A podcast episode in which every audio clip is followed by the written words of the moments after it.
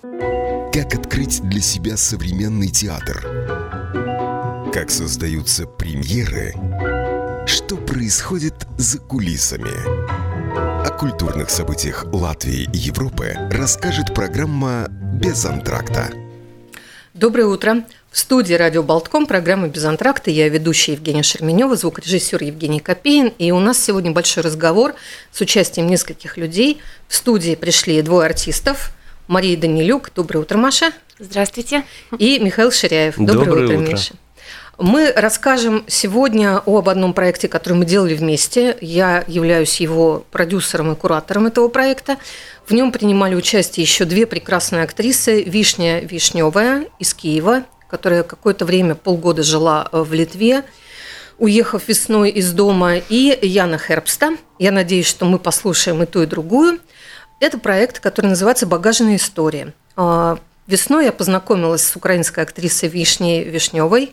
Оказалось, что мы с ней на самом деле знакомы уже очень давно, когда она когда-то работала в Киеве в театре «Дах». Это было много-много лет назад. Мы, мы долго обсуждали общих знакомых, очень радовались тому, что у нас есть а, много общего. И она мне рассказала, она в то время репетировала спектакли русского театра, тогда русского театра Вильнюса, сейчас он называется Старый, Старый театр Вильнюса. А, Она репетировала большой проект, который готовили летом, а, документальный проект об историях женщин из Украины, как на них повлияла война. А, Ну, это такие документальные истории, документальные рассказы, которые были обработаны Мариусом Ивашкевичем, и он написал большую пьесу. И она вот, когда она мне рассказывала про эту работу, она мне сказала, что очень интересная история у нее есть, и и у нее, у ее знакомых, друзей, кто уехал из Украины э, весной после начала войны, как люди собирались и что они обнаруживали потом в своих чемоданах, когда уже приезжали на места, куда они уезжали как беженцы. Я вспомнила одну историю тоже и поняла, что это довольно интересно, и мы получили грант в поддержку от Культур Капитал фонда на написание документальной пьесы. Я решила позвать э, актеров, которых я знаю, которые говорят, э, которые живут здесь и работают на русском языке здесь. Откликнулись несколько человек, кто-то потом отсеялся. Осталось трое – Яна, Маша и Миша. И работа заключалась в том, что э, ребята встречались с реальными беженцами здесь, в Латвии, разговаривали с ними об их судьбе, об их отъезде, об их дороге. И вот из этих длинных бесед м, потом Вишня собрала одну большую пьесу, которую мы поехали и показали на фестивале в Румынии в сентябре этого года. И на следующей неделе в Гертрудес театре 27 октября мы ее еще раз покажем здесь, в этой черновой сборке. И потом из этой пьесы Вишня вместе с а, одним очень известным драматургом из Киева, я потом об этом буду рассказывать, они перепишут эту пьесу уже как настоящую пьесу со всеми драматургическими ходами, немножко почистят, это будет, а, может быть, немножко другой, другая структура, поэтому не пропустите 27-го, вы увидите черновой вариант, очень искренний и честный, а потом мы еще представим эту пьесу уже в обработанном виде. Миша и Маша, по два слова скажите, пожалуйста, а потом мы послушаем еще Вишню, она нам тоже что-нибудь расскажет. Маша, что для тебя была эта работа? У тебя было два интервью с двумя женщинами.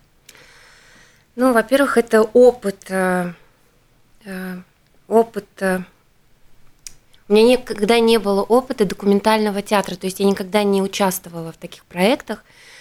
И для меня, для меня, во-первых, потому ты погружаешься уже уже на первом этапе, то есть ты как бы сам пишешь пьесу, и эта пьеса становится частью частью тебя уже изначально, с самого начала, как бы с, с первых шагов там. э, И ну, сложно, честно говоря, э, сложно э, Дистанцироваться был, от да, этого, да? очень сложно дистанцироваться, и вообще подойти к этому было очень сложно. И вот мы встречались, Миша, это Женя, ты организовывала, мы встречались с психологом, и женщина рассказывала нам, я, к сожалению, не, не помню, как ее зовут, а, она тоже с Украины, она тоже беженка, и она рассказывала, как вообще общаться с беженцами. Но у меня был прекрасный опыт, а, в смысле мне повезло, э, обе девушки, с которыми я общалась, и которые героини моих историй, они обе э,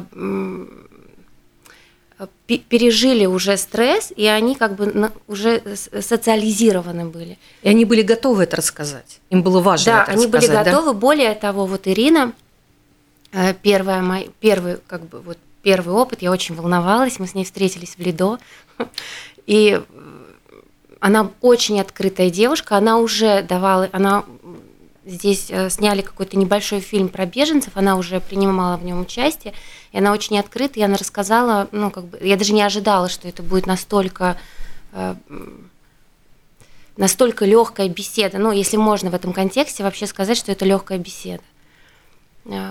Э, вот. Ну, Миша, а у тебя был тоже опыт, что тебе люди говорили о том, что это очень важно, что для да, них важно? Да, встреч было достаточно много, но не все они вошли в, в нашу пьесу, поскольку очень многие разговоры были украдкой, очень угу. быстрые, и было сложно найти вот эту точку соприкосновения с людьми, которые в данный момент находятся либо на пересадке. А ты на вокзале встречался? И мы были на вокзале, вот в центре поддержки беженцев, и мы находили там людей, потом вот мне Маша помогла э, встретиться, съездить вот в это общежитие, э, которое вы, выделили для беженцев, и там, э, еще там встречались. И одна прекрасная встреча у меня была в лагере. Я вел театральный лагерь под Тукумсом, и в этом же лагере, в этом здании э, жило пару семей э, из Украины, и так получилось, что просто вечером, сидя на скамеечке, один из беженцев, старенький дедушка, с удовольствием мне поведал свою историю, и я вот ее записал, и она очень-очень сильно меня тронула. Я вот согласен согласен с Машей, что очень интересно было их слушать, поскольку э, они все рассказывали, как будто бы это какое-то кино, как будто это происходило э, не в реальной жизни, а вот что-то что из, из прошлого или что-то такое, что это ну, не, не может быть на самом деле.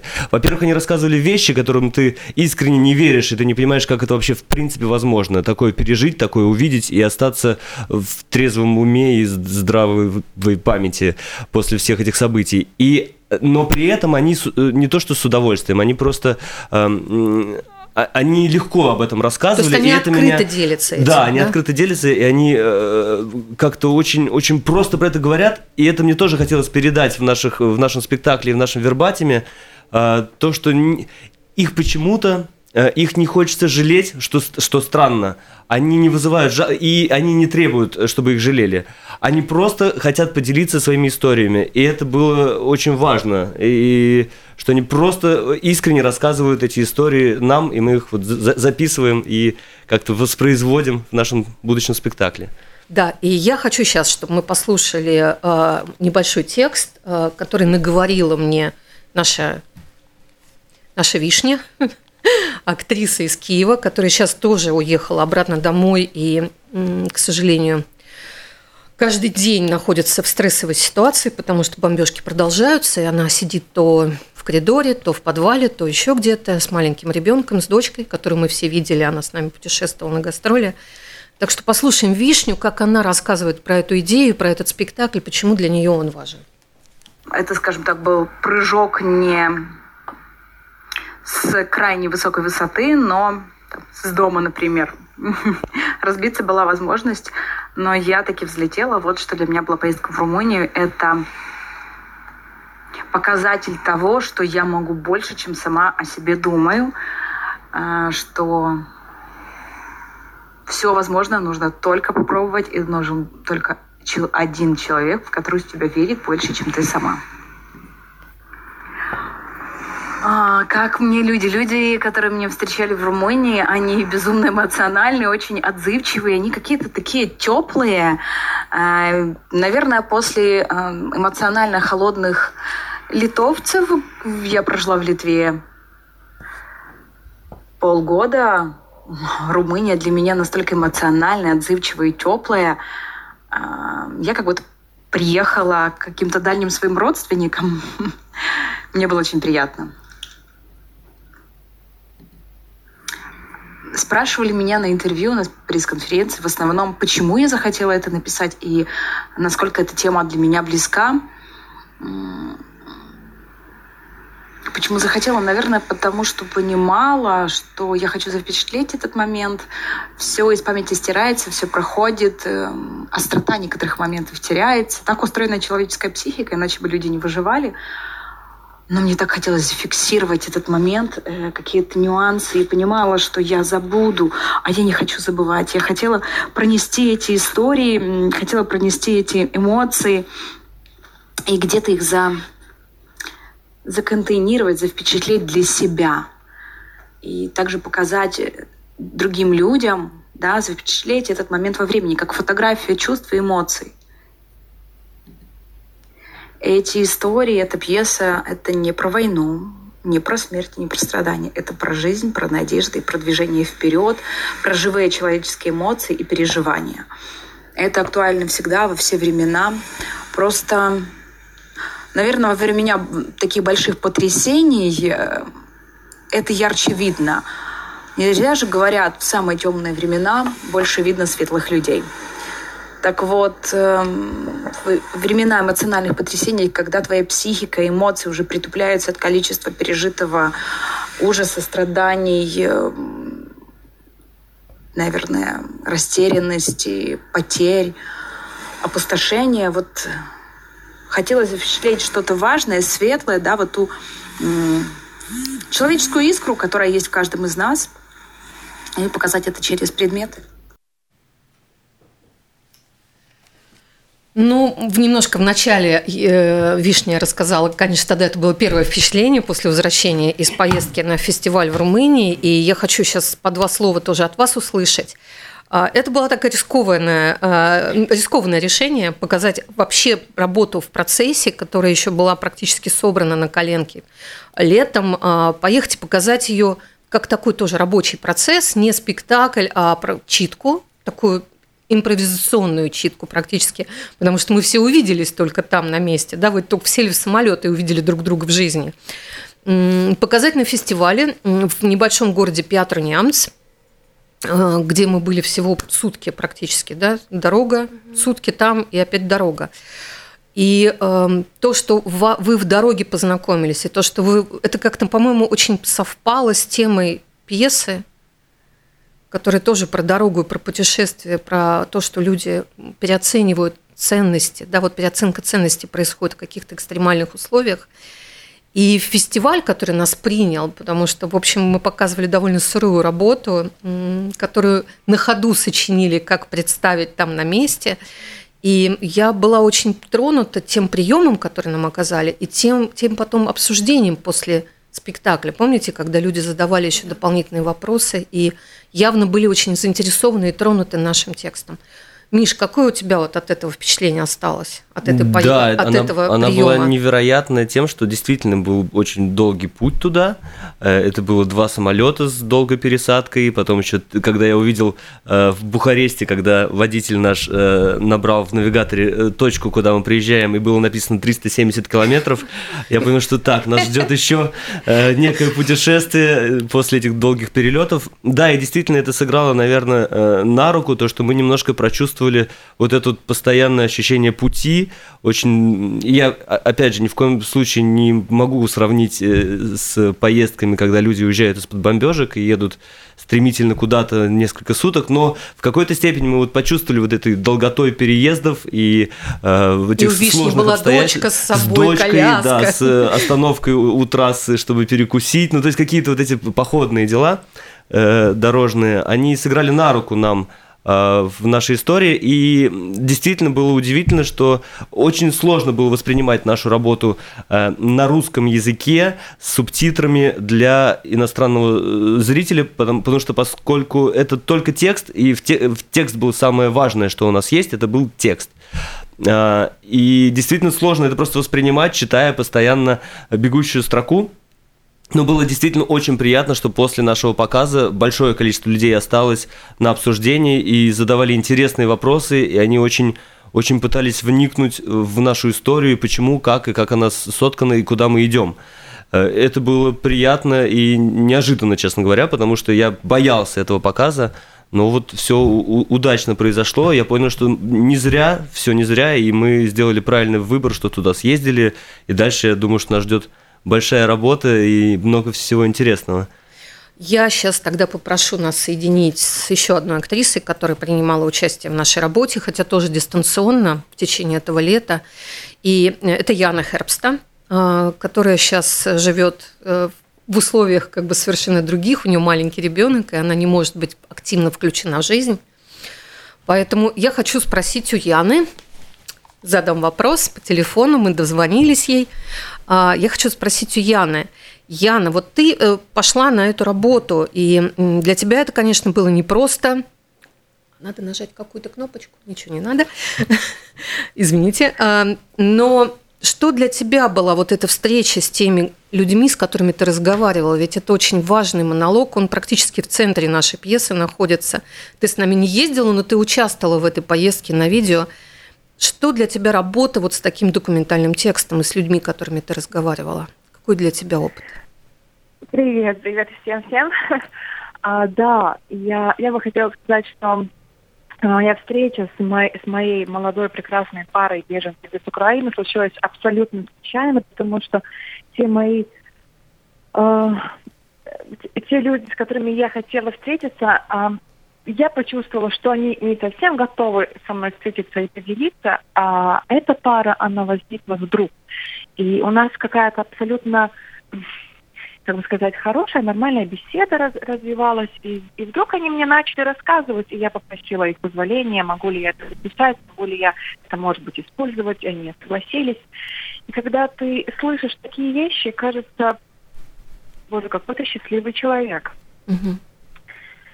Да, и когда вы, а, у вас был показ, мне даже в Инстаграме писали люди с отзывами, что было для меня просто очень классно.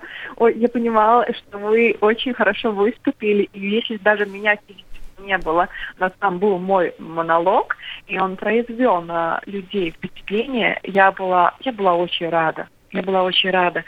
Но вот э, когда вот мы сейчас работаем или встречаемся в Zoom, репетируем, и от одной мысли, что наша вишня сейчас в очень сложной ситуации, очень непростой. Я уже не писала, что иногда кажется, что кажется, все настолько неважно вокруг, mm-hmm. когда есть такие ужасные вещи происходят. Но потом я подумала, а может быть как раз сейчас, в настоящее время об этом говорить, действительно напоминать, что она происходит. Мы люди достаточно адаптивные существа, не знаю, благодаря эволюции, что мы так быстро адаптируемся к разным обстоятельствам жизни, что мы, мы могли бы продолжать наш человеческий род – и в какой-то степени мы чувствуем, что люди уже привыкли, что где-то происходит война. А может быть, не надо привыкать. Может быть, надо как раз напоминать, говорить об этом. Но опять-таки хочется повториться, как Вишня говорила, это не рассказ про страдания, про войну, а про людей. И это ну, для меня очень интересно. У меня нет такого большого опыта в документальном театре, но работать э, с историями э, реальных людей, что они взяли, покинув свой дом, место, где они родились, выросли, и у них есть вот одна сумка или один чемодан. Что они взяли? Это безумно интересно. Конечно, не можешь не думать о том, как бы ты поступил. Mm-hmm. Мне кажется, этот спектакль, я очень надеюсь, что у нас получится, а, он будет вызывать бурю разных эмоций люди действительно, может быть, посмотрят на всю эту историю больше с человеческой стороны, ведь и в центре человек, а не политика, не страдания, а в центре, в центре человек со своей судьбой, со своими выборами. Ну да, так. Ну, Яна, значит, мы видимся теперь 27-го э, в Риге, и ты уже будешь Именно. с нами. Да. А Вишня передала тебе так э, себя, так скажем, э, в какой-то степени. И мы прочитаем эту пьесу на русском языке еще раз, э, вот в этом виде, как Вишня немножко ее поправила, почистила. Мы прочитаем ее для публики в Риге, поэтому я вот хочу тебе сказать, при тебе сказать, поанонсировать еще раз, что Мария, Михаил и Яна, и еще у нас будет одна актриса, которая согласилась прочитать один монолог, как приглашенная для читки, это Гуна Зариня – к нам присоединиться, мы прочитаем эти документальные рассказы о том, как люди уезжали от войны и что они сохраняли с собой и что они понимали, что потеряли. Яна, до встречи тогда 27-го в Театре на Гертрудес, да? Да, да, дорогие мои, до встречи. Спасибо. А, но я хочу продолжить, потому что у меня как раз э, было определенное э, ощущение от того, что мы делаем. Когда я приехала чуть заранее э, в Пятр Нямц, в Румынию на фестиваль, я каждый день ходила по городу, в театр, на, фестивальные события, потому что фестиваль там большой, он проходил две недели, и были разные проекты. И фестиваль был посвящен, собственно, событиям в Украине. Всего 146 километров до украинской границы от этого города. Он очень близко находится к Карпатам, вот э, к части, к этому э, карпатской части Украины. И я ходила и понимала, что я слышу э, такой суржик на улице все время. Ну, язык, который явно, ну, такой смесь русского, украинского языка, и довольно много людей было там. И мне директор фестиваля Джанина, режиссер, она сказала, что да, в городе очень много беженцев, потому что действительно граница близко, и очень многие уехали через эту границу в Румынию. И для Румынии это тоже большая проблема. Как э, в стране, в которой не очень, э, она не очень богата, она не очень, как бы сказать, успешна в смысле социальной защиты своих же жителей, а, как было им пережить это довольно большое количество бежавших от войны украинских людей – и я поняла, что наша пьеса, она важна еще тем, что мы показываем этих людей, какие они есть на самом деле. Ну, то есть у многих, многие же, да, проходят мимо и думают, ну вот чего, зачем они сюда приехали, почему они здесь у нас живут, а, что, что, собственно, эти люди пережили, мало кто знает. И в этих рассказах, очень искренних и честных, мне кажется, а, и Маша, и тебе вот в этих твоих двух монологах, и я не в этом разговоре с семейной парой. Миша, и у тебя огромное количество впечатлений, которые ты как-то сложил в эти свои рассказы. И то, что Вишня рассказывала от себя, от своих друзей, мы как-то этих людей вдруг э, как будто бы нарисовали, да? Как будто они обрели вот реальность. Угу. Маша. Что-нибудь скажешь про своих героинь? Да, конечно, я умею много чего и сказать. Дело в том, что с одной из своих героинь, это а, Ирина Резник, она... Павлоград. Я с ней... А, вот она из Павлограда, да, из-под Павлограда. Она... Я с ней общаюсь до сих пор. То есть мы периодически созваниваемся, и, в общем, это удивительное дело, что у нас какие-то... Хотя мы очень разные, и у нас абсолютно разный контекст жизненный. И э, она первый раз была в театре э, три месяца назад, когда я с ним познакомилась, она первый раз я ее отвела. То есть она была в Доме культуры, большой поселок, она жила в большом поселке, но вот она как первый раз посетила театр. И сейчас она ну, как бы посещает всякие культурные мероприятия, ей очень интересно. И я пони... Э, в силу ее открытости, видимо, и вообще эти вещи, вот это интервью, потом, когда я уже стала его расшифровывать, я очень многие вещи, вот когда мы начали разговаривать с ней, я очень многие вещи не услышала. И потом уже расшифровывая текст, я обнаружила ну, какие-то невероятные истории, подтексты, которые, потому что вот, как Миша говорил, они э, люди, которые покинули свои дома, очень многие, э, они говорят обо всем очень легко они не, не страдают. Не страдают, совершенно как мы в театре привыкли там. Значит, я даже вот э, сама читала вот Иринин монолог, вот то, что я расшифровала. И я как бы вот как актриса, у меня там где-то сразу слезинка, я подумала, так, здесь можно это сделать. Но как бы это не... Э, не э, Будет неправдой? Неправдой, да. И это так сильно цепляет. Я когда расшифровывала ее интервью, я сама плакала. Хотя, когда мы с ней разговаривали, это было все легко, через смех, у нее такой заливной смех, она прекрасно смеется. И, в общем, я могу сказать, что она стала какой-то частью моей жизни и удивительным образом близким мне человеком, потому что я говорю, что вот в любых других обстоятельствах мы э, вряд ли даже пересеклись бы когда-нибудь. Э, поэтому, конечно, это такое огромное, э, огромный пласт какой-то новой э, истории. Я надеюсь, что у нас получится спектакль. Я не вот ты сейчас, Жень, говорила, я подумала, следующая история это о том, как адаптировались эти люди, потому что я сейчас общаюсь с Ириной, э, ну вот э, я наблюдаю о том, как она живет, как она проходит разные испытания. Это же полностью начать жизнь заново. И вот мы с Мишей были в общежитии, там же очень много женщин, которые с тремя детьми. То есть это целая, у них целая там, это еще одна какая-то история, которая тоже э, как жить место. в другой стране, когда да. ты все бросил и угу. и ты не вообще не понимаешь, как тут, куда тут пристраиваться и, и и как зарабатывать на жизнь, и как куда девать детей. Ну, Вообще, да, да это, ну, я, я даже не могу себе представить, честно говоря. Миша, а как мужчины?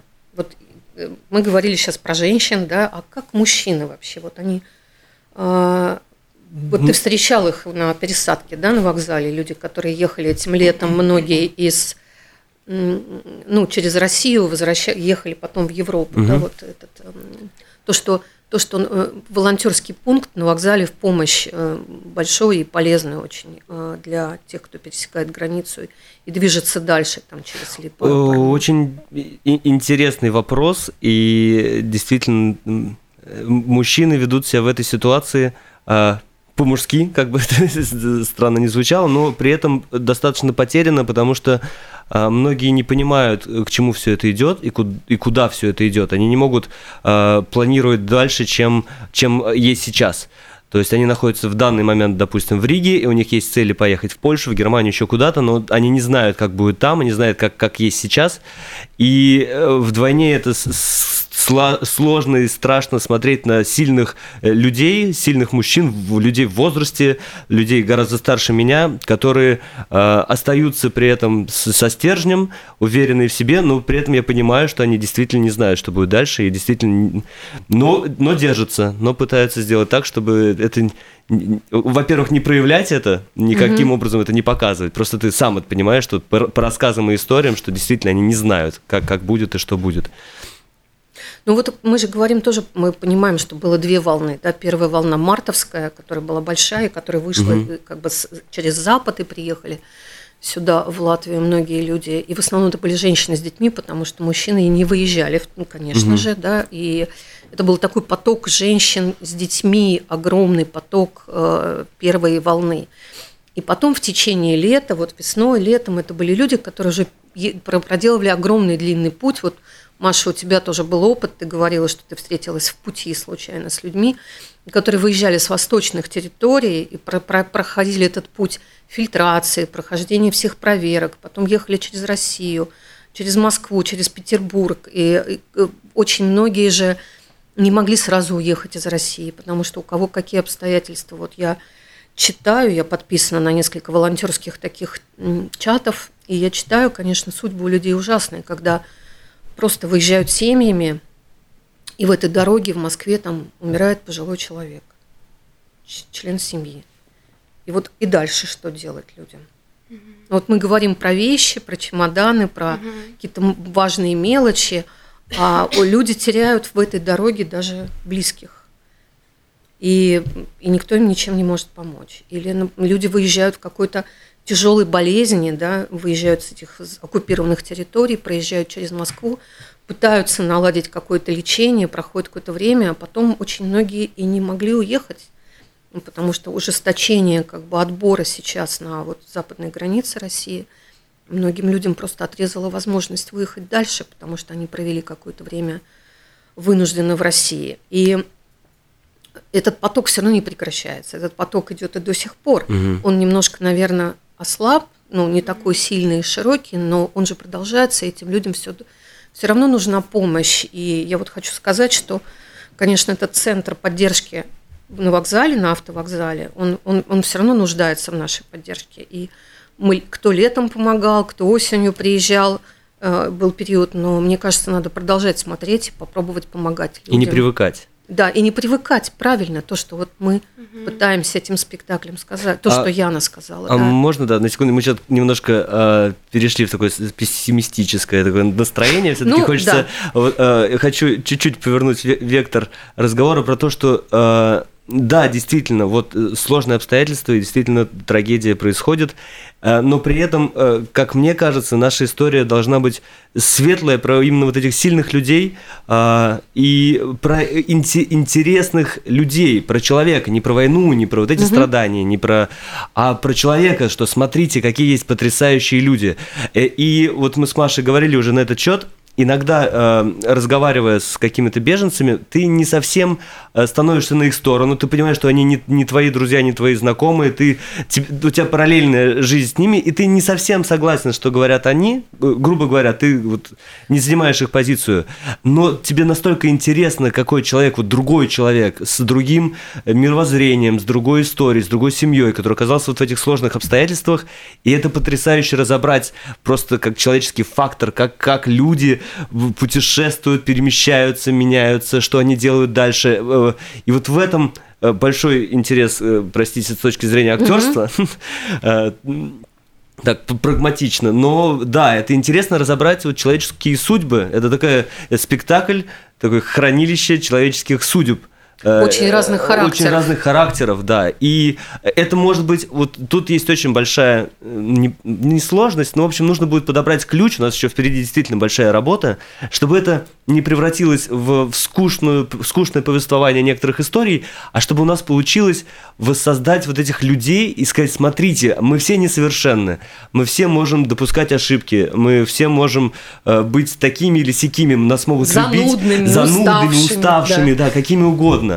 Но посмотрите, какие мы интересные, посмотрите, угу. э, какие мы классные, как, как, как человек э, может в этих обстоятельствах жить, существовать и, чего-то хотеть, человеком. остаться, да, человек человеком.